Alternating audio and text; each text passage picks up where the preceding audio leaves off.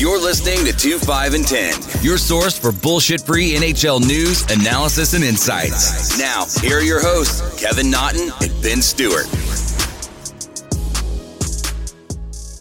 Deep in your heart is the answer.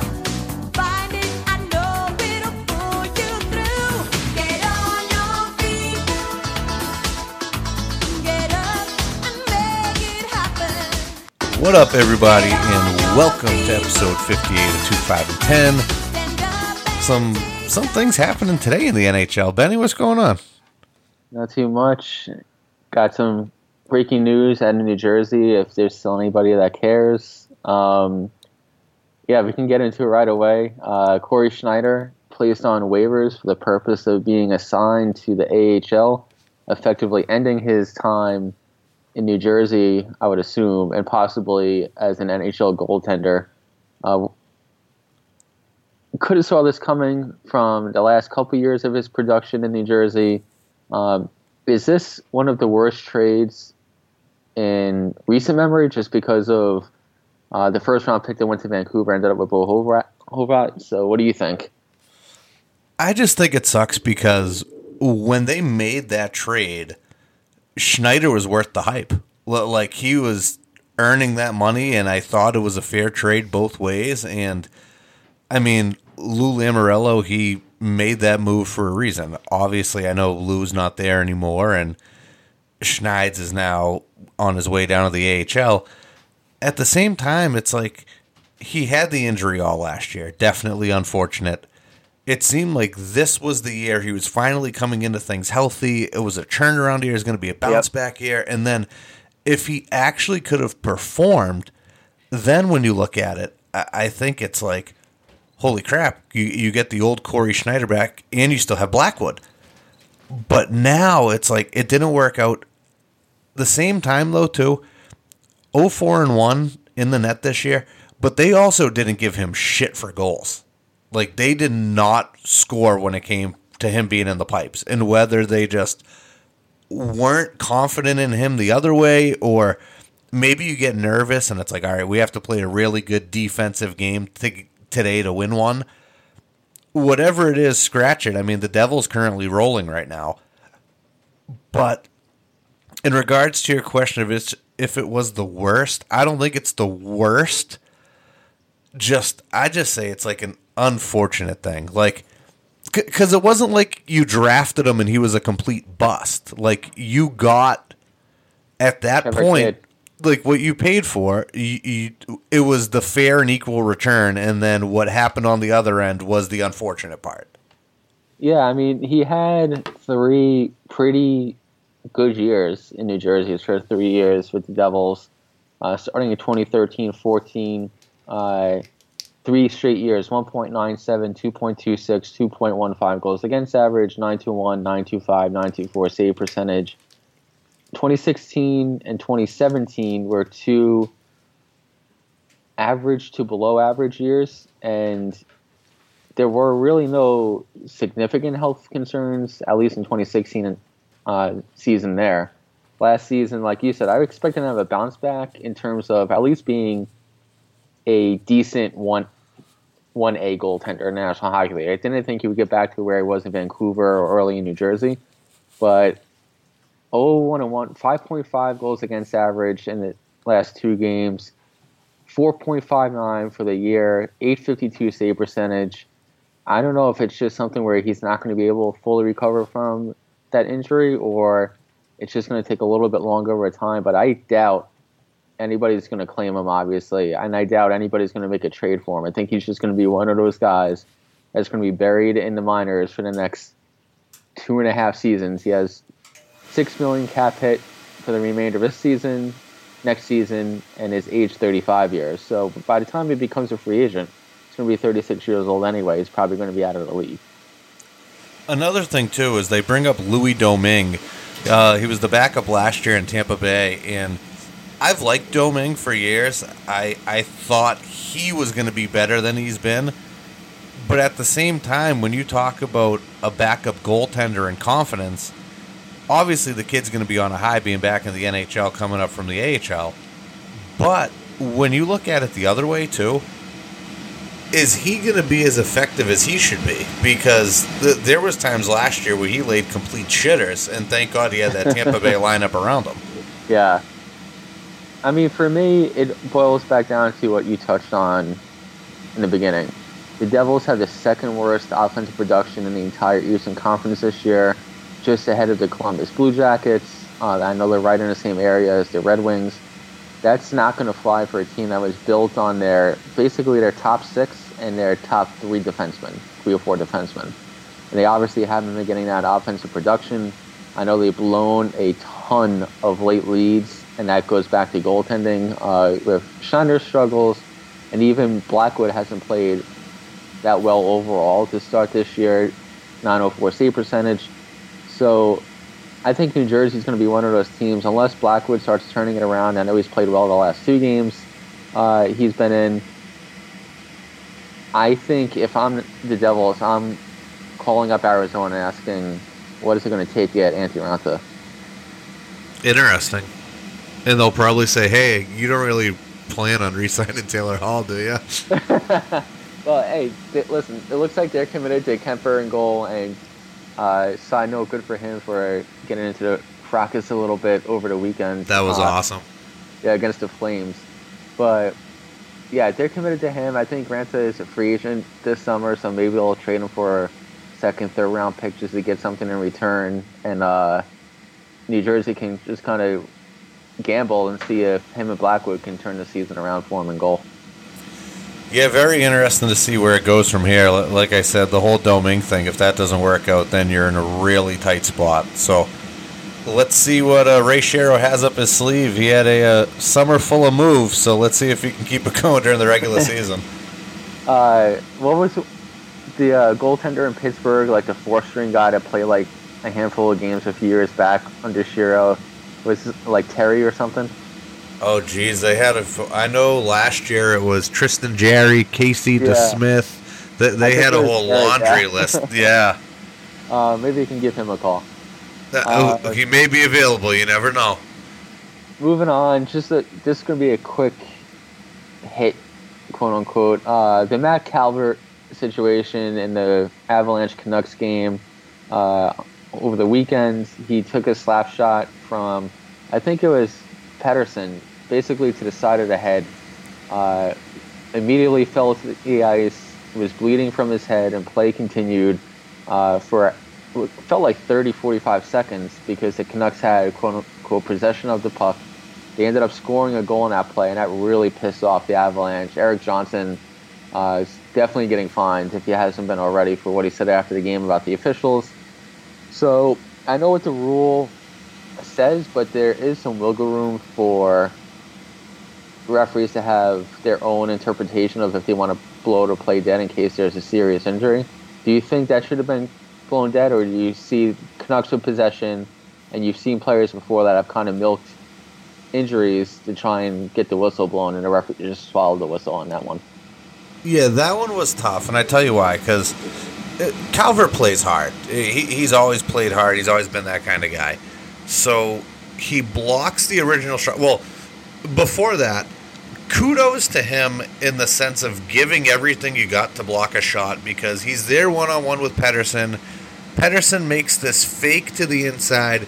Calvert goes for it. Pettersson does this toe drag. Now he's going to wind up and shoot it. And Calvert drops backwards to get in the way of that to stop it.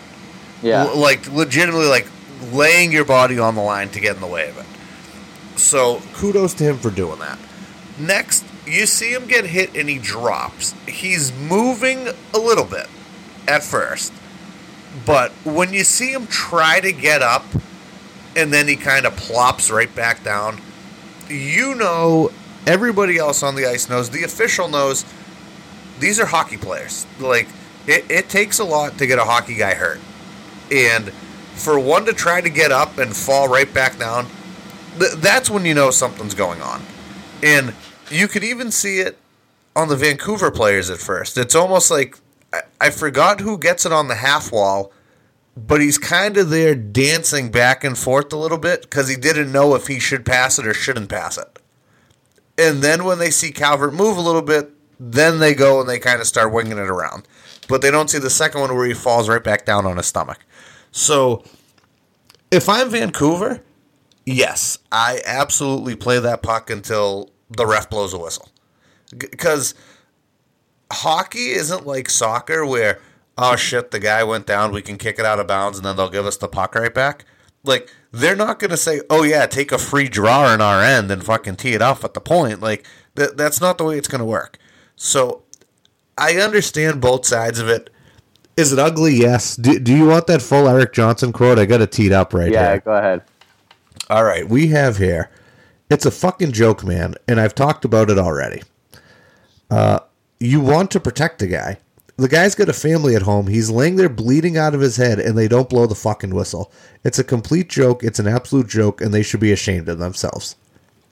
So, very harsh, very stern.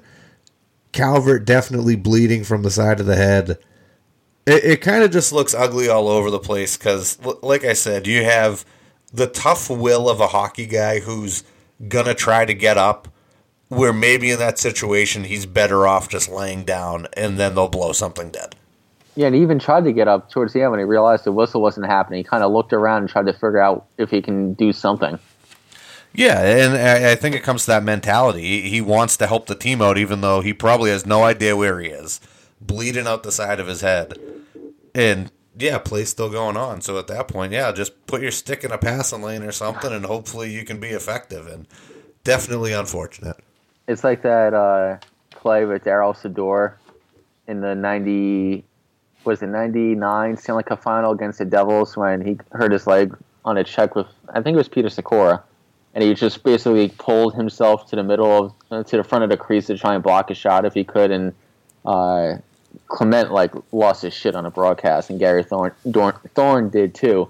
Um, but yeah, I mean it's a tough spot for the refs. Bang bang play. I'm not expecting the Canucks to stop playing or to like wait for a whistle, but you have two referees on the ice. One at center ice sees basically full shot of uh, Calvert getting a puck to the side of the head.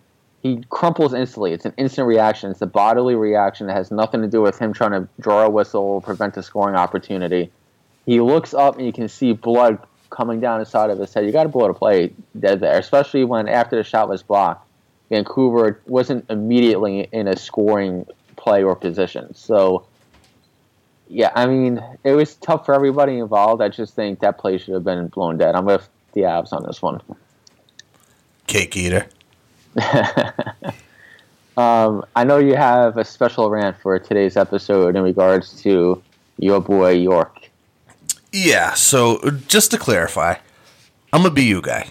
I, I am a BU guy. I, I think all the cake eaters go to BC, so I had to tee that one up when, when I had the chance for you. But um, Jerry York gets inducted into the Hockey Hall of Fame this weekend.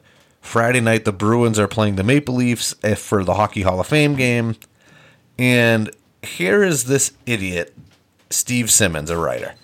And I know that media definitely say things to get our eyes, even though they say they're they're not going for our eyes. His quote about Jerry York, who was coaching Friday night in Burlington, Vermont, BC versus Vermont, had this to say about Jerry York not going. What an idiotic decision by Jerry York to pass on the day's festivities at the Hockey Hall of Fame so he could coach yet another U.S. college game. That's my view. You can disagree. Well, Steve Simmons, you're a jackass. Like, Jerry York is the all time winningest coach in the NCAA if for men's hockey, just to start. I mean, does this not embody the team first mentality? Like, well, technically, I don't really have to be there till tomorrow night because that's when I get inducted. So we have a hockey game today. I have a job to do. I'm going there tomorrow. I'll spend the day there, and I'll see you guys Sunday night or Monday. I, I don't see anything wrong with that. Do you? That for doing his job, that he gets paid very handsomely to do that job. Yeah, I don't think there's an issue with him turning it down. I mean, it's an invitation. It's not a requirement for you to be elected into the hall for you to show up for the uh, ceremonies on a fr- on Friday evening. Um, and Jerry York has always struck me as a guy who's not interested in being told how great he is. Um, and Cam Cole, who's another Canadian sports personality, if you want to call him that, uh, he agreed with Simmons. He said the people who nominated him must be thrilled at how little it evidently means to him. I think that just You know goes what? to show you Those how much people in to Toronto. him. Oh my god, those people in Toronto can take that hockey Hall of Fame and shove it up their ass. Because you know what? That's the only fucking thing they have going. This Leaf team, the Leafs team is shit. So are the fucking people. So are the fans. And it comes back to things like this. You, you know what? God forbid someone wanted to do their job, a- and now he's disrespecting the game and the people who did it. Like, go fuck yourself. And I think and, it's just writers being self-important again, like trying to inject themselves into a situation. oh my god, it's unreal sometimes. But for me, it just boils back down to I'm sure Jerry York thinks that this is a great honor to be inducted into the Hall of Fame. I think he understands the gravity of the situation. But instead of looking at it as, oh, he's not coming, that means he doesn't give a shit about it, they should be looking at it as, he knows that and he's still not going because that's how much his kids mean to him. That should be the way it's looked at. Yeah, um, last time I checked, you you don't self nominate yourself for the fucking Hall, Hockey Hall of Fame. So you called him. So yeah, complete disrespect. Like shove it up your ass. That's unreal. No, and I'm going to boycott that mall. Yeah, exactly. Yeah, come to the Hockey Hall of Fame. We're a fucking mall in Toronto. We don't even have our own building. Joke. Um, well, from one fiery subject to another, and by fire I mean uh, fiery crotch Mike Babcock. Uh, Toronto struggling again, got pounded uh, against the Penguins. They're on their West Coast swing. They are currently 22 games in, 9 9 and 4 for 22 points, a minus 6 goal differential. They lost four straight. They are seven points out of first behind Boston. They are currently not in a playoff spot the Leafs, and I just have a few stats to toss away. They have one regulation win in their last nine games and only two in their last 15. Uh, their special teams are dead last. Both teams, penalty kill and power play, are dead last in the entire NHL over the last 15 games. Um, they have the worst goals, expected goals percentage at any time in Mike Babcock's uh, coaching career in Toronto at 44.3%. And they've given up the first goal in the game, a league worst, 17 times. So there's been a lot of rumblings about should they fire Babcock? Should they bring up Sheldon Key from the A? Do you think this is salvageable for Babcock, or do you think that he's just a dead man walking right now on his West Coast swing? so, to me, they've had a lot of injuries. So mm-hmm. I don't want to completely push this at Babcock because when you have that many guys kind of jumping in and jumping out of your lineup, I don't think that immediately goes to the coach. What I do see here is this. For the man who always wants to be in control and be able to do this and to do that, because even towards the end of his time in Detroit with his younger teams, it still seemed like he had that that iron fist wrapped around things. Doesn't seem like he has it here anymore. No. And to me, as a GM, the biggest thing is I, I'm not in that locker room, so I don't know. But Kyle Dubas would be the one to know that if he walks in there and, hey, if I fail or if I notice or if I see body language, whatever it is, that's my giveaway that you've lost the room, you lose your job. I- Yes. I, I don't care if you're the best coach in the NHL. If if the guys aren't listening to you, they're not following you. i- You got to go. And speaking from experience, that same thing happened here in Boston. Uh, Julien kind of lost the room with his same usual. I don't know how he was behind the scenes with guys. Bruce Cassidy, when he comes in, he comes in and there's honesty. He doesn't completely blow guys up in the media, but if you don't have a good game, y- yeah, you know, Torey didn't have his best game tonight. Torey didn't look too good. But there's honesty. You'd have Julien in these post game interviews. Uh, yeah, you know, I, uh, you know, it's a team game. You know, guys weren't, you know, guys weren't good. Yes, I Guy get getting that. hard on a four check, cycle a puck around. Yeah, but it's like I, I feel like you need some sort of accountability. You don't have to completely kill guys in the media, but No. but you can call them out a little bit. For the Mike Babcock scenario right now, I don't think he's ever felt hot water like this because I don't think he's ever been gassed. He's jumped to wherever he wants to go. Yeah, he's always left before he could get to pink slip. Exactly. And that was what he did that year in Detroit because Ken Holland chased his ass all fucking summer to have him come back. He went over to the World Championships, everything else. Oh, I haven't made a decision. I haven't made a decision. Then he's going to Toronto. And you know what? Good for this organization to pay him the most a coach has ever been paid in this league and get it shoved right up their hoop. Good for them. For me, like you said, he they have had some injuries, for, and he, his assistant coaches that are running the special teams are new, and Dave Hakstol is one of them. So who knows how great he is at any of these things. F- Philly's paying Hakstol to have him blow up the special teams. He's getting an extra bonus. Um, so I understand those two scenarios there, but for me, I can't shake this feeling that it is something to do with what's going on in the locker room. And I'm not saying he's lost the team or he's lost the room. I just don't know if it's a cohesive team because you watch the way they play. It's the star players carry it, and if the star players aren't carrying it, they crumble in on themselves, uh, like their last game.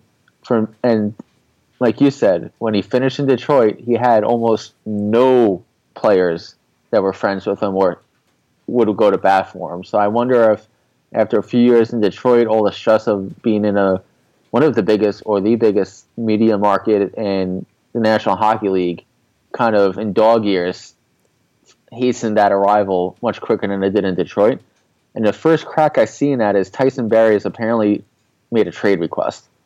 Um, he's not happy in Toronto. He's not happy with his usage. Uh, for the first time since 2011, he's not getting consistent minutes on the first power play uh, unit. So if you look at somebody who gets traded to Toronto, he fills a pretty gigantic need. Maybe not this shutdown right hand shot defenseman uh, that they could use, but top pairing right hand shot defenseman that's been their Achilles heel, heel the last few years.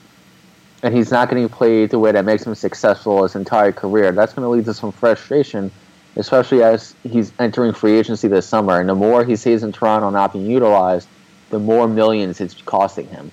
And if Tyson Barrie, who's new to the room, steps in there and immediately is like, yeah, I need to get the fuck out, what does that say about the leadership in the room? Does that, do the past negotiations with Marner, Matthews, and Nylander still kind of weigh on them in terms of Babcock didn't have my back, or he was willing to move on without us if necessary? So I don't know what's going on. I understand the injuries. I understand the special teams is not really his purview on a minute by minute basis within games. I just think there's something off. Well, Kyle Dubas has a hell of a job on his hands because our boy up north, Chorizo, he- I had talked to him last week, and he was saying that eh, he still believes it, eh, and he said Yeah. this from the beginning that he doesn't think that Dubas was the right guy for that job. Not old enough, not enough experience, not enough cojones to deal with a the lineup, some of the guys in it, but b someone like Babcock because Babcock wants to pull all the strings and everything else. So. The, Maybe I- Channing should have stayed around. Uh, Maybe, but but I, get- I get this part of it too, where you have the hardest decision uh, because arguably, I mean, he, he's the only coach for Team Canada the last couple of years. He is the best coach in the National Hockey League. I personally don't believe it, but that is the way it's pushed out there. He is the best coach in the National Hockey League. He gets paid that way.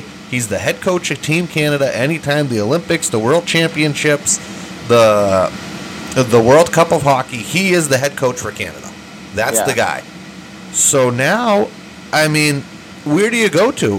So you're going to gas him and go with Sheldon Keefe? And no disrespect to Sheldon Keefe, I think he's a great coach. And you brought it up when we had talked about Babcock in the se- in the season preview about they signed him a two year extension just in case they were going to have to cross this bridge. And Yep. I think if even if Babcock is safe right now, this year they get to the playoffs and they have another first round exit. I think he's done. Yeah. Done in Well, Toronto.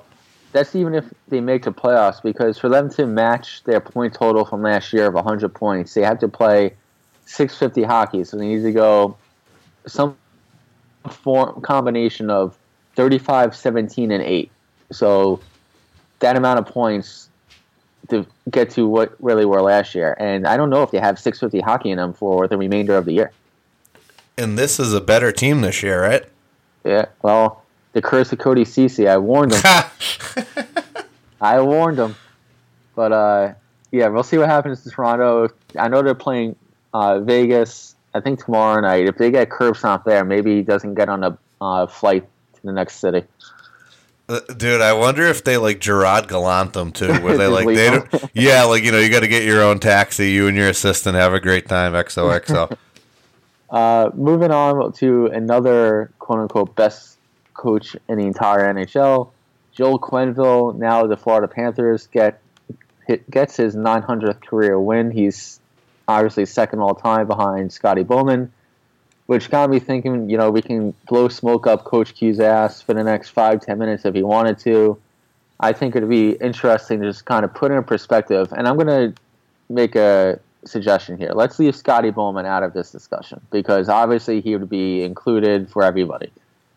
Outside of Bowman, and I texted you this earlier, so I'm curious what your thoughts are. In our lifetimes, and I'll just say from 1990 till now, who are the top three or four coaches, in your opinion, over that time span? See, the the problem is that some of these guys, like, I, I know it was during our time span, but some of these guys, like, their heyday was a little bit earlier. So, mm. so one guy I have on mine is Pat Burns. I, I think Pat Burns was phenomenal. Everywhere he went, he established his system, and it worked. And it's awesome too that he was a fucking Canadian Mountie that became an NHL coach. Like just the whole story behind Pat Burns, and you, you hear the stories from other people. Like just an all around great guy. And one other guy, and it might surprise you, he gets a lot of shit but he has a lot of wins. Ken Hitchcock, I- I- he did it very well. Uh, uh, I'm actually surprised as to you, you hear that you know guys would give it back to him on the bench and this, that, the other thing, but his wins prove it. Like, like he's a very good coach. And then if you look at down the line, one other person, it may surprise you. I, I, I go this way, but Lindy Ruff, he he had his tenure there Oh, in, yeah. in Buffalo for a long time, but but he was another guy that I mean, he, he held his end of the bargain. Like he he had that team in tip top shape for a long time. I know currently he's an assistant with you guys, right, in New York. Yep, helping with the PK. So he's an assistant in New York, and I mean, I wouldn't be surprised if he ever got another head coaching job, depending Yeah. on where things go. I feel like he's going to get another opportunity. He's not going to be an assistant coach for, forever now. No, and uh, one last person. What was that I just gave you? Was that two or three? Was that That three? was three, and All that's right. why initially I said a three, but I added a fourth one because I know you're going to add an extra one. You know, one person. I always have to go on extra, and uh, our boy Iron Mike Keenan. Like talk about like an absolute nut job mental case, but yet again he gets the wins. So it's just one of those things of. I don't know if it's like the old coaching way compared to the new one, but Coach Q is one of those guys that I feel like is a perfect blend of old and new. That he's able to get the room, he's able to get the results, he's able to get the boys behind him. Where I feel like Mike Keenan was a complete nutcase, and guys would come in and they'd play scared, but it was a good playing scared because he would control that locker room, he would control the players, and then on the other end, he would get results. So I just feel like th- there's different ways to go about it, and I think Coach Q's that kind of middle guy because like. Could you imagine imagine being in the Coach Q crosshairs? Like the stash gets all fucking wrinkly. You could tell that voice is getting deep. Like the eyebrows, like Oh yeah, dude! Like you can see it when he gets fired up. So to me, it's just like I'd love to play for Q- Coach Q. I think he's a phenomenal guy, and you always hear these great stories about him too. So yeah, he seems like a great guy off the ice. Even if he gets on your ass, he's going to have your back uh, pretty much the entire time you're whatever team he's with. Uh, for me, you know, this whole discussion is because of him. So Coach Q's uh, automatically on the list. I went in a little bit of a different direction. So one agreement that we have is I put Hitchcock on there as well, just because our heyday of our childhood was basically watching Gary Thorne and Bill Clement talk about can Hitchcock coach teams in the playoffs and going for this conference final or Stanley Cup seemingly every year. So he's up there. The other two, I also went with a Pat, but not Pat Burns. I went with Pat Quinn. Pat Quinn, well played. Yep. So six all time wins list. I went to the Stanley Cup final, obviously, with the Canucks in '94. I forget who they lost to. Do you know who won the '94 Stanley Cup? I don't recall. Uh, yeah, I don't think I was born yet. um, and the last one I have on the list, you know, I kind of went back and forth between Burns, uh, Babcock, uh, Torts, Roger Neilson, Bruce Boudreau, but I settled on Barry Trotz. I like Barry Trotz too. Yeah.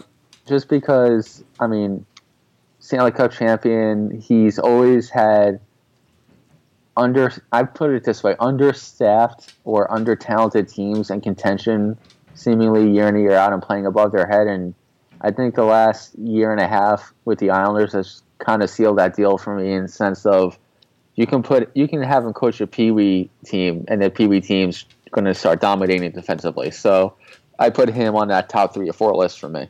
So, so anytime they could just go in and lock it down, you're in.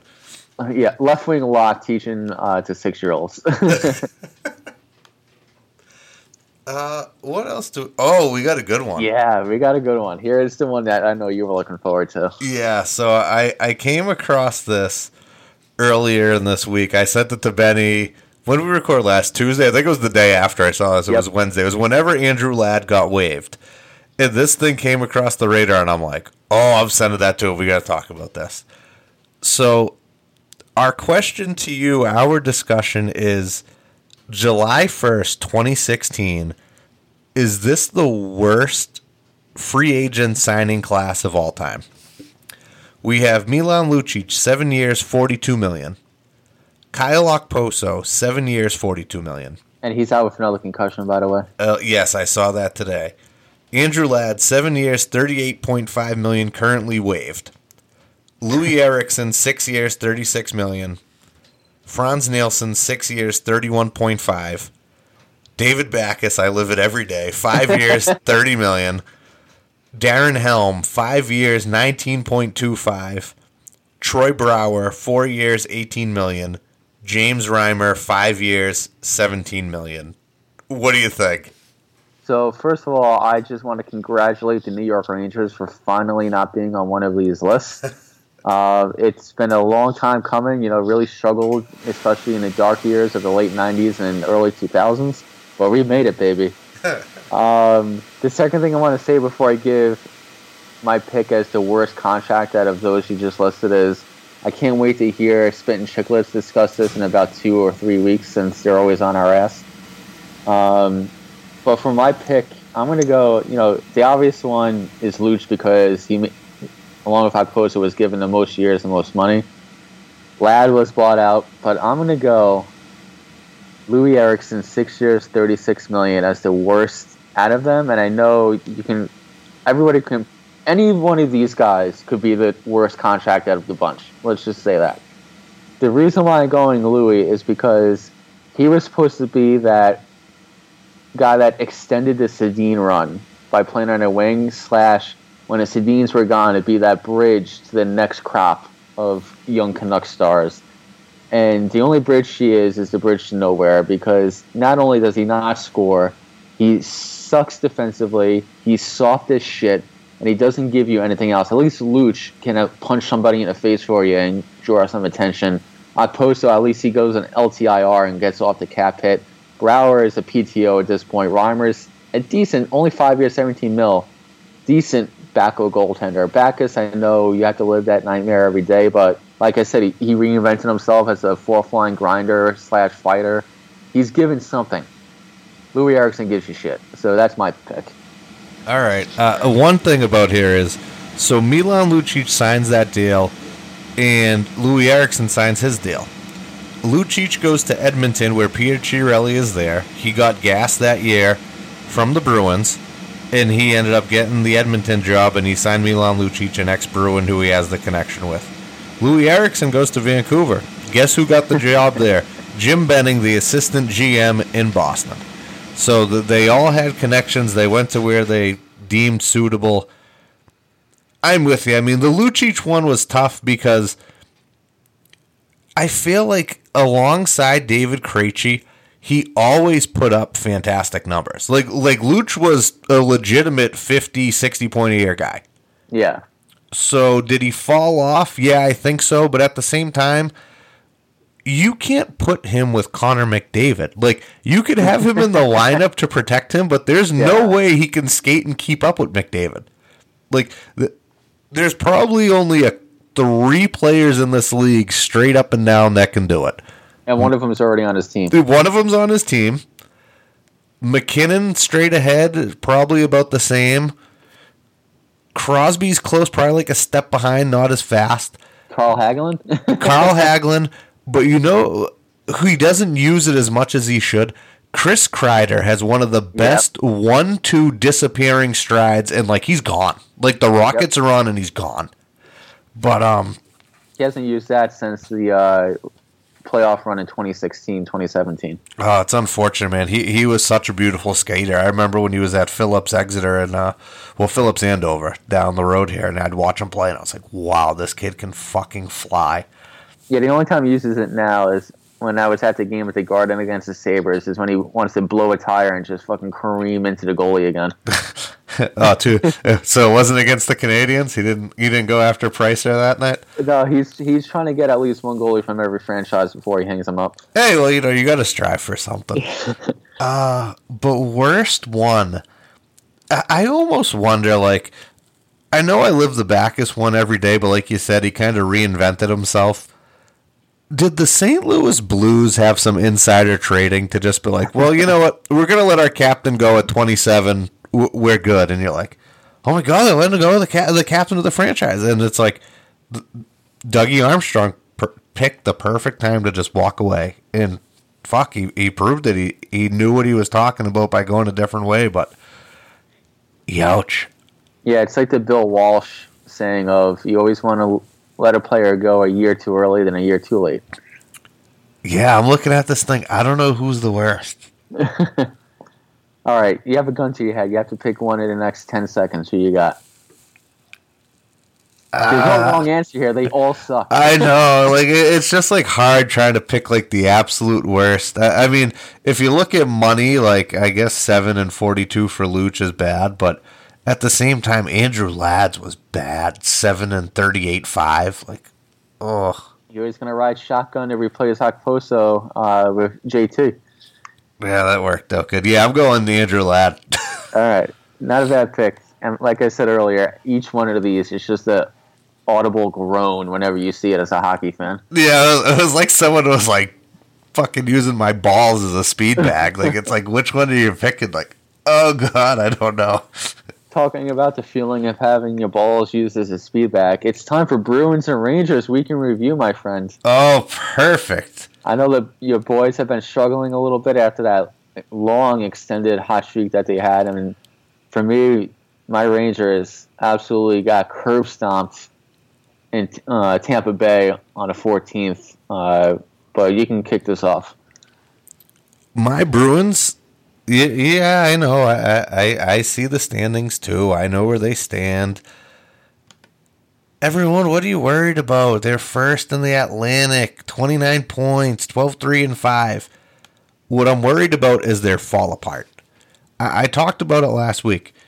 Their 60 minutes is essential for them to be able to win games they played a great game Saturday night against the Washington Capitals. Want to know what the problem was? They played 58 minutes, not 60. And it ended up costing them the game. Same thing with Florida. Uh, We were recording the Florida night. Yep. And, and I go upstairs after to see they got four unanswered on us and they came back and they won. Actually, it was five unanswered. Yeah, wasn't it 4 nothing? Yeah, it was four nothing at the end of the second while we were recording. Yep. And uh it's just incredible to me. And and you can't blame the goaltenders because they're in the top ten. The, the two of them in save percentage. The five overtime shootout losses scare me a little bit just because in this league, that's where you end up going. And I mean, we've lost three shootouts in the past Yeah. week. It's just Bergeron has a nagging injury. They won't say what it is. I'm guessing it's the groin, probably just preventative. Yep. Make him, you know, his Load load management. management. Yeah, his load management. Got to get his wife involved. E- yeah, a little a little deep tissue. Marchand and Pastrnak still like look like they're killing it. I just think we're relying an extreme a lot on them. Going to the next point, Charlie Coyle had a very good week this week. It looked great around the net, Florida. great around the net. I think he's getting a little chemistry with Anders Bjork.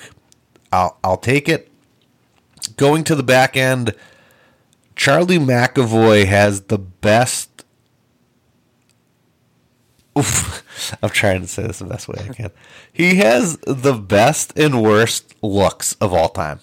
Like he could be going and then just be lagging coming back and then someone can get a pass go wide and go right around him and right into the net and then there's other times where he just kind of like doesn't even look and he sniffs that shit right out and he like p- takes a perfect angle and he takes the guy right out of the plane. i'm like you are just like such a riverboat gambler you scare the shit out of me a little bit i'm not gonna lie but at the same time in the past week i feel like he's finally hit that elite defenseman level like like the offense has been there. He looks really comfortable. I need this team to play 60 minutes. I need this team to contribute offensively outside of the big boys. And I'll feel a lot more comfortable. But for right now, Any word on when Drew comes back? they still have not said that. So just casually waiting. And that's killing our power play. Like, he is so good on that power play. He gives you such a different look. And once as he starts walking that blue line with the puck, it's like, all right, boys, he's either shooting or he's giving a pass here, and one's going there, and it's going right in the back of the net. Like, just the confidence level. And I understand that's a chemistry. Like, you're not just going to have chemistry instantly, especially if, hey, if I'm Matt Grzelcyk and I've been running PP2 with X, like certain guys, and now I go up to PP1 and now I have these other guys, like, it's not just going to happen. So, I understand that part of it. I just, Torey, come back. Baby, It's come of a wait back. and see for you guys because you know you guys can turn that on whenever you want. Look how you started the year. It's just Well, that's the thing too. Like, like you said, we were shit stomping teams, Yep. and the problem was this: we still weren't playing sixty minute games, but we were so good that it didn't matter. Now it's like you're a couple games deeper into the year. Teams are starting to turn it around, kind of seeing where they fall into the pack. Other teams have chemistry, and it shows. And granted, Washington's a great team. But for a team like us who's had plenty of problems with Washington, like that's a game that we need just off confidence alone. Like we can't lose that game, especially the way that we did. So that's what makes that that much worse. So that one still stings a little bit. We're on to I don't know. We're on to this week. all right. Well, for the boys down here in Manhattan, I've got to admit I've watched four and a half periods of Rangers hockey since we recorded. Um, I watched the Rangers win over to Pittsburgh in OT last Tuesday.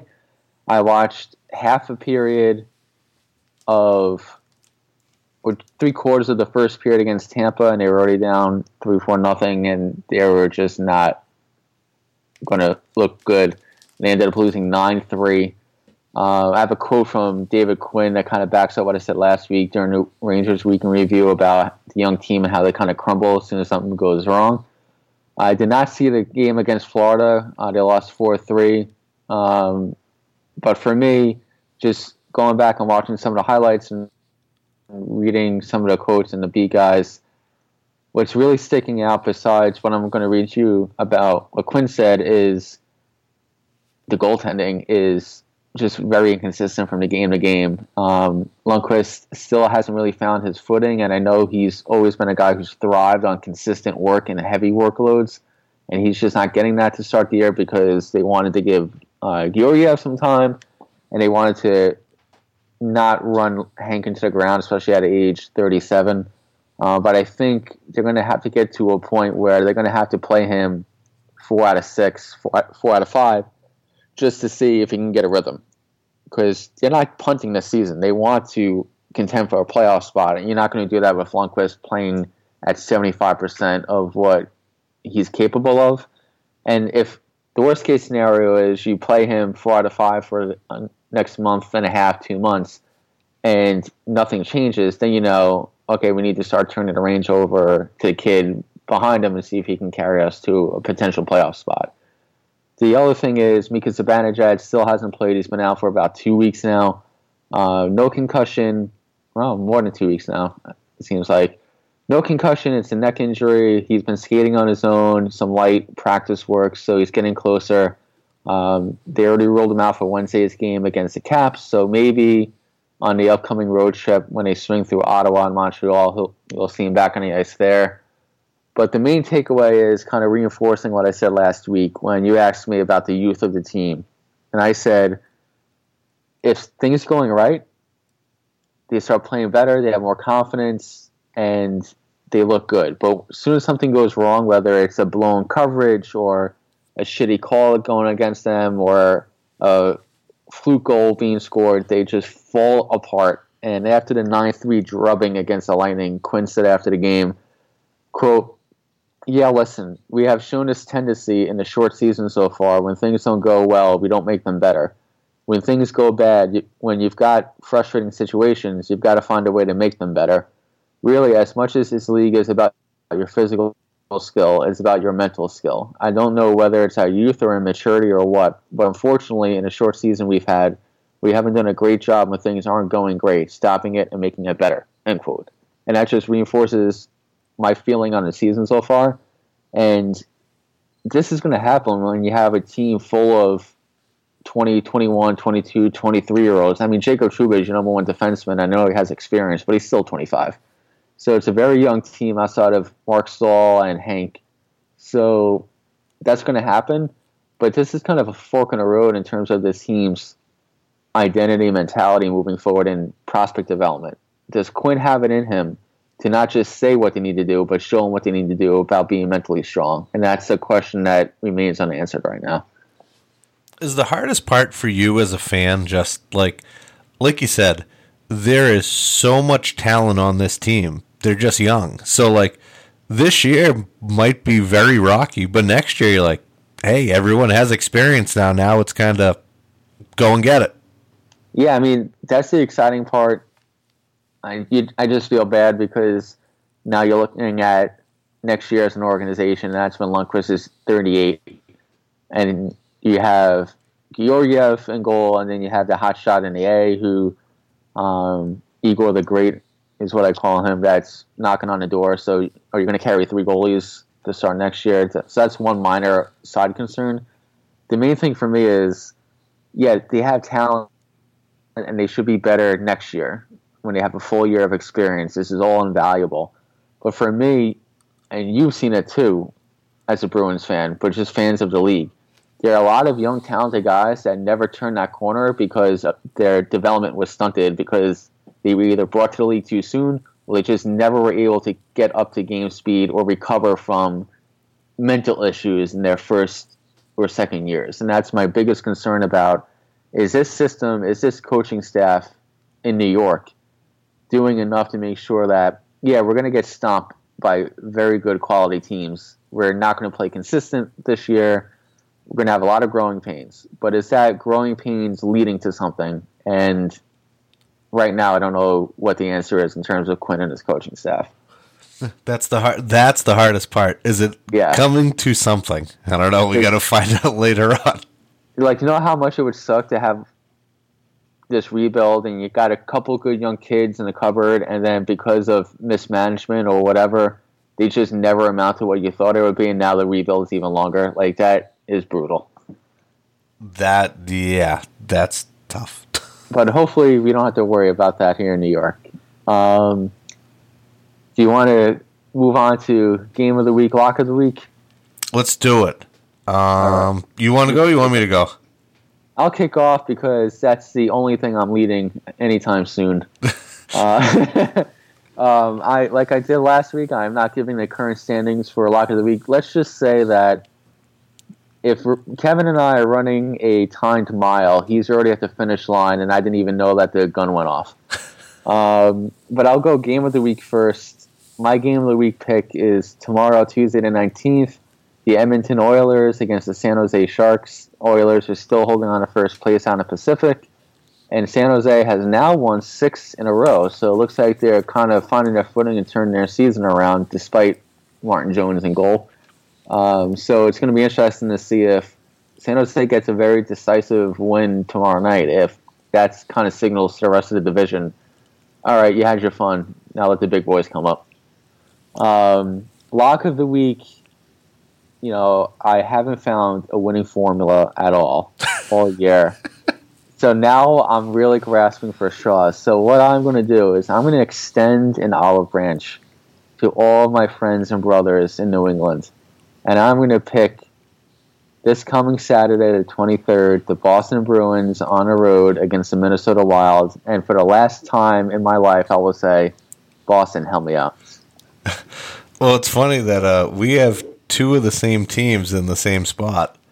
So my game of the week is Sunday night, eleven twenty four, Edmonton at Arizona, both one and two at the top of the Pacific. I think that'll be a very nice game to watch. See if Arizona can uh, contain McDavid. And then for lock of the week, I have eleven twenty one. I have Colorado at Minnesota. So funny that we're both uh, hoping the same team loses. Yeah, I say thanks, Minnesota, hopefully. Yeah, we Um, can only hope. For today in NHL history, I got one and a half nuggets for you. I'm going to go all the way back to 1926, which is the last year that I got a lock of the week pick right. Uh, Detroit's new NHL franchise, known as the Cougars, plays its first game but loses 2 0 to the Bruins. The game is played before 6,000 fans at the Border Cities Arena, Arena in Windsor, Ontario. All of Detroit's home games during its first season are played in Windsor, and Olympia Stadium in Detroit opens in time for the following season in 1927. On the same night in 1926, the Montreal Canadiens make the Forum their permanent home, and that's that remains their home for the following 70 years. And that just blows my mind that after 25 years, they didn't petition the taxpayers for a new arena. Who do you have for shoutouts this week? Uh, shout outs this week, um, First Lady, of course. Um, I've been killing it with the homemade meals lately, especially in this soup and chili type weather. I'm also going to give a preemptive shout out to the Bruins for helping me get off the schneid here. Wow, I like it. Um, I'm going with a big shout out this week to uh, Big Kev and his buddy Murph because Big Kevin Murph growing up BFFFFs, uh, recently reconnected, all good. Murph does very well for himself, lives in the city, and um, Benny, we'll see you February 16th, Sunday in New York because uh, we're going the game. Well, I don't know where you're staying, but Big, Big Kev can sleep in bed with me anytime he wants. Uh, well, if Big Kev's going with you, I guess I'll just have to be at. I'll just have to stay at Lexington at Park Ave and, over, and, and overlook that that big park in New York. okay, I mean, I wouldn't want to do that to you, so you can stay in Flushing. Well, I was gonna say, uh, Murph did say there's a whole bunch of good I- Irish bars in Queens, so I'm excited to uh, go and partake. in. uh, who knows? Maybe Yeah, we'll maybe we'll get more. out of it. Maybe we'll get some more company. I mean, uh, the 17th, the Monday, is a holiday, so I mean, technically, we could go out the 16th after the game and just rip it up, have maybe a boys' weekend. Maybe we can get a, a little Strat Daddy. Maybe we'll get a little Greggy to come over the river and come hang with us. I know he hates Ranger people, but, you know, may, maybe he'll come hang out with us. We'll see. He, he doesn't hate Ranger people. He hates me. um, Very valid point, yeah. I mean, if Stratty wants to come down, Big Big Sexy wants to come down, that's all fine. I will say that if you want to make a weekend out of it, I will request on her behalf that you put aside some special time for us to give you a Flushing food tour of all the Asian restaurants that we have basically a block away from us. Dude, I don't give a fuck. I love to eat. Let's go. so That that should be like a shirt I'm gonna get you. I don't give a fuck. I love to eat. yeah, that's that, that's the way that is. Yeah, no. Um, if we do a whole weekend, we could do. Well, maybe we'll get there either Friday night or Saturday morning. We'll do the Saturday morning Queens tour, and then uh, we'll, we'll do the Sunday City tour, and then we'll see where Monday gives us besides a hangover. So I'm yeah, game. exactly. That sounds good to me. Um, we'll figure out lodging and accommodations at a future date. yeah, when, when we get a little bit closer, when we figure out where everyone's going to end up. Well, perfect. I, I'm excited. That's finally out in the open. Everybody, thank you for listening. And we will catch all you guys next week for another action packed episode of 2, 5, and 10. We love y'all, and we will catch you then. Bye bye.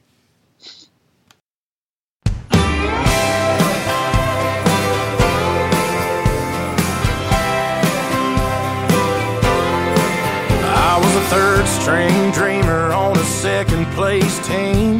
But I was hell on wheels with a full head of steam when coach put me in. And I'm still proud of that hit. I was the last resort to go to prom with the queen. Thanks to an ex-boyfriend who broke her heart that week. No, I didn't get lucky, but I still felt like a king. And that might not mean much to you, but it does to me. So say I'm in middle of the road, not much to show, underachieving, average Joe. But I'm